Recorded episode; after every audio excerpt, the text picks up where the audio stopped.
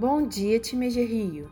Hoje é sexta-feira, dia 22 de outubro de 2021 e eu, Lara Félix, apresento a Rio em Dia. Vamos aos destaques de hoje. Outubro Rosa. Vocês sabiam que a campanha Outubro Rosa tem por objetivo não só divulgar informações sobre o câncer de mama, mas também sobre o câncer de colo de útero?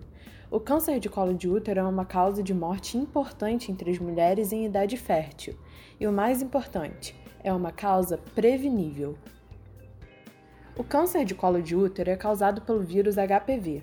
É uma doença de desenvolvimento lento e, na fase inicial, pode não apresentar sintomas, nos casos mais avançados, pode haver sangramento vaginal irregular ou após a relação sexual, secreção vaginal anormal, queixas urinárias ou intestinais associadas à dor abdominal.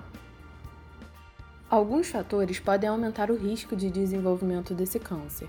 São eles: o início precoce da atividade sexual e múltiplos parceiros, o tabagismo, o uso prolongado de pílulas anticoncepcionais, o hábito alimentar a coinfecção com vírus HIV e outras infecções sexualmente transmissíveis. A prevenção é muito importante. O Ministério da Saúde oferece a vacina contra o HPV para meninas de 9 a 14 anos e meninos de 11 a 14 anos.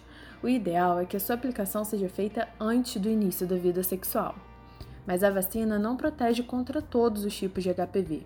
E por isso, é muito importante que mulheres na faixa de 25 a 64 anos, que já tenham iniciado atividade sexual, realizem o exame Papa Nicolau. Recicla Rio. A campanha Recicla Rio continua. Colaborar é muito simples. Basta depositar o papel triturado em um dos postos de coleta espalhados pela agência. O material é recolhido pela Copama, a Cooperativa Popular Amigos do Meio Ambiente, a cada 15 dias. A instituição trata e encaminha os itens para reciclagem. Não deixe de participar! Novidade no Rio. O estado do Rio de Janeiro ganhará uma unidade da farmacêutica União Química no município de Tatiaia, no sul fluminense. O anúncio foi feito nesta quinta-feira, dia 21, durante a visita do governador Cláudio Castro à sede da empresa em Guarulhos, São Paulo. Com 5 mil metros quadrados, a central de distribuição começa a funcionar no início de dezembro, gerando mais de 200 empregos diretos. Com um investimento de 100 milhões de reais no primeiro ano, a nova unidade logística em Tatiaia será responsável por 15% das operações da empresa no Brasil. Depois que a central de distribuição entrar em operação, a União Química espera entregar os seus produtos no estado no mesmo dia do pedido ou em no máximo 24 horas. Inflação.